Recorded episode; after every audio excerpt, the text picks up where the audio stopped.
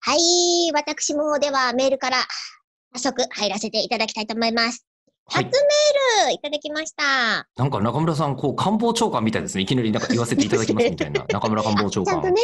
ちゃんとこう宣言をしてから何をするか、ね、メールから行かせていただきますうん、いただきます。はい。はい。えー、言った通りにできるかはちょっと甚だ、えー、不満不、不安ではありますが。別に菅さんの真似をせえという話ではない んです。似てないよ全然似てない似てもいない。似てもいないけど。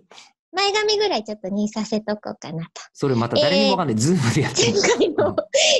回のイベントに参加し損ねたことを嘆いていたら、口を開く公式アカウントにて励ましていただいた、コクトリップと申します。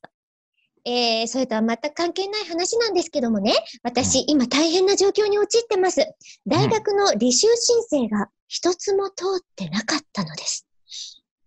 私は楽天家なので、そんな状況でもバカみたいに騒いでいますが、バカですね。えー、そんな私でも急に来る不安に心が折れそうになります。ね、一応設けられていた救済措置に申請をしたのですが、まだそこから返事が来ません。お二人が今までの人生で一番ヒヤヒヤした経験は何でしょうかうん。一番って言われると、ちょっとね。山のようにありますからね、ヒヤヒヤしても遅かったこともいっぱいありますからね。 だから一番にお答えできるかはちょっとわかんないんですけど、ちなみに大学生だった吉田さん、この状況は大丈夫そうですかああ、なるほど。えー、っと、うん、これは大学の空気とサイズによります。うん、あえサイサイズこういうのって、もう留年とかなるべく出さないようにしようみたいなことが、あままずね、でっかい大学だと、まずもう知らんって話なんですよ。うんそんな奴ら一人一人に対応してたらもう、ああ、なるほど。手間かかっちゃうから、もう知らんという話になる。で、このそんな大きくない、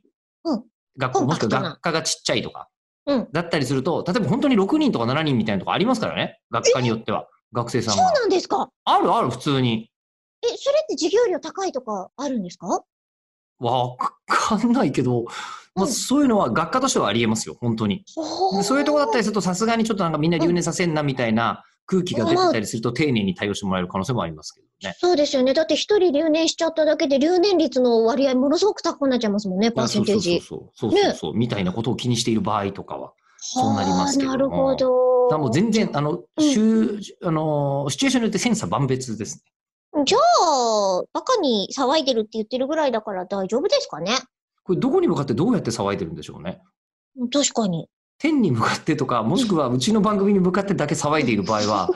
えー、局所的だなぜひ庶務課に、えー、ぜひ大学の正しいところに向かっていただ向かって騒いでいただいた、もう月に向かって打てみたいなこと、庶務課に向かって騒げ。